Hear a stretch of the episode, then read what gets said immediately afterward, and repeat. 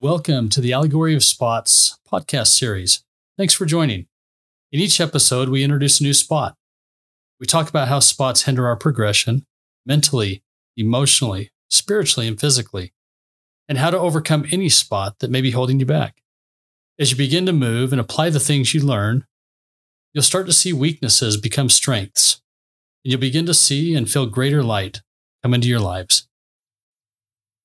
Hi, you are listening to the Allegory of Spots. I am Holly, and this spot is called Immorality. And today, as we try to give you the account and the ability, we hope you'll be able to recognize if this is a spot that you have and what to do about it, how to change. Immorality is evil, sinful, or otherwise wrong behavior. Immorality is often called wickedness and is a state avoided by good people. Since morality refers to things that are right, immorality has to do with things that are wrong, like stealing and lying, fraud, murder. If you are immoral, you are not following accepted principles of right. Immoral behavior will separate you from God. So if what you're doing isn't right, do not do it. If it is not true, do not say it.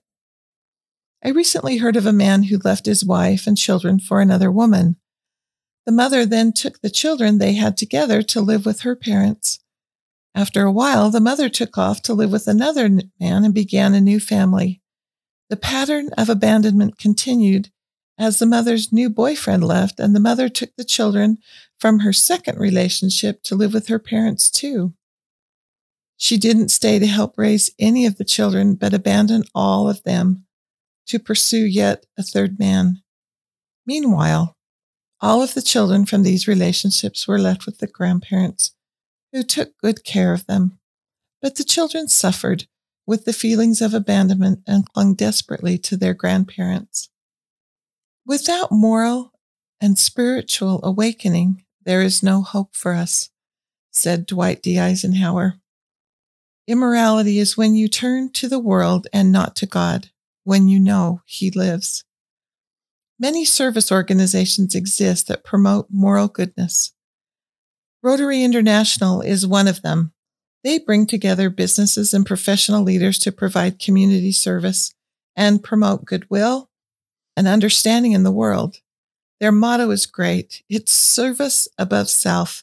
And when making choices and choosing projects to work on, and provide support to, they involve the four way test. This test is a way to judge if what they are using their resources for meets the criteria of a moral, worthwhile project. They also use this test in their personal lives as a moral check. So this is the test, and these are the questions you can ask yourself. Is it the truth? Is it fair to all concerned? Will it build goodwill and better understanding? Will it be beneficial to all concerned?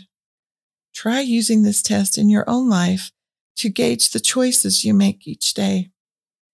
Gordon B. Hinckley told this story that I'm about to tell you, and it illustrates our ability to make moral or immoral choices. Which one would you choose? An older boy and his young companion were walking along a road which led to a field.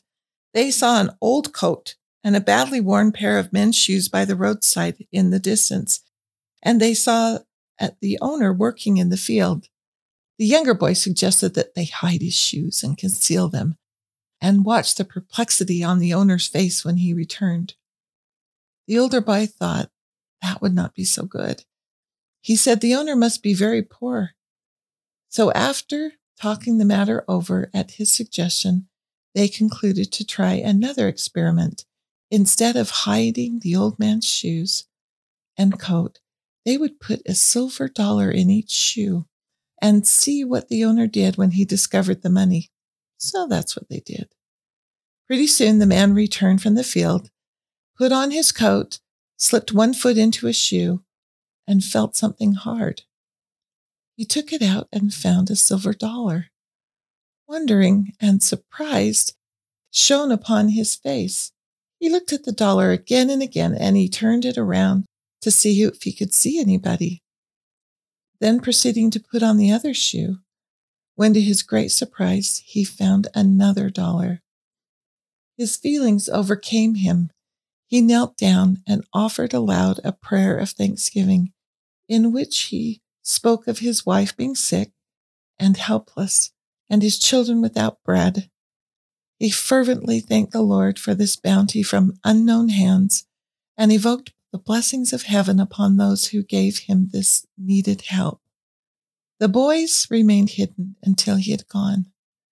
They had been touched by his prayer and felt something warm within their hearts. As they left to walk down the road, one said to the other, I have a really good feeling. How about you? Being moral will bring peace, honor, light, and warmth to your heart, while immorality will always bring shame, disappointment, heartache, darkness, and loss of character. Remember the words to the Michael Jackson song, Man in the Mirror?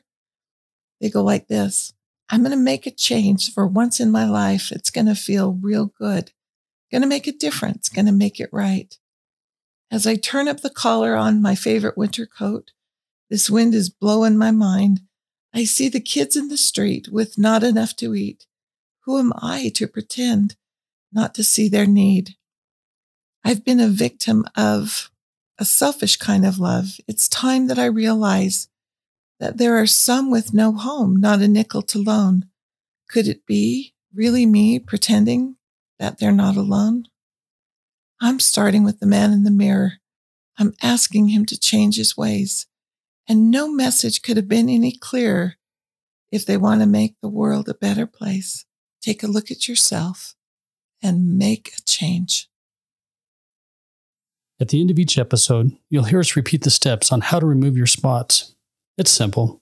There are four steps in the process. Number one, start by making a comprehensive list of all the things in your life that you need to get rid of, or repent of, or even be healed from.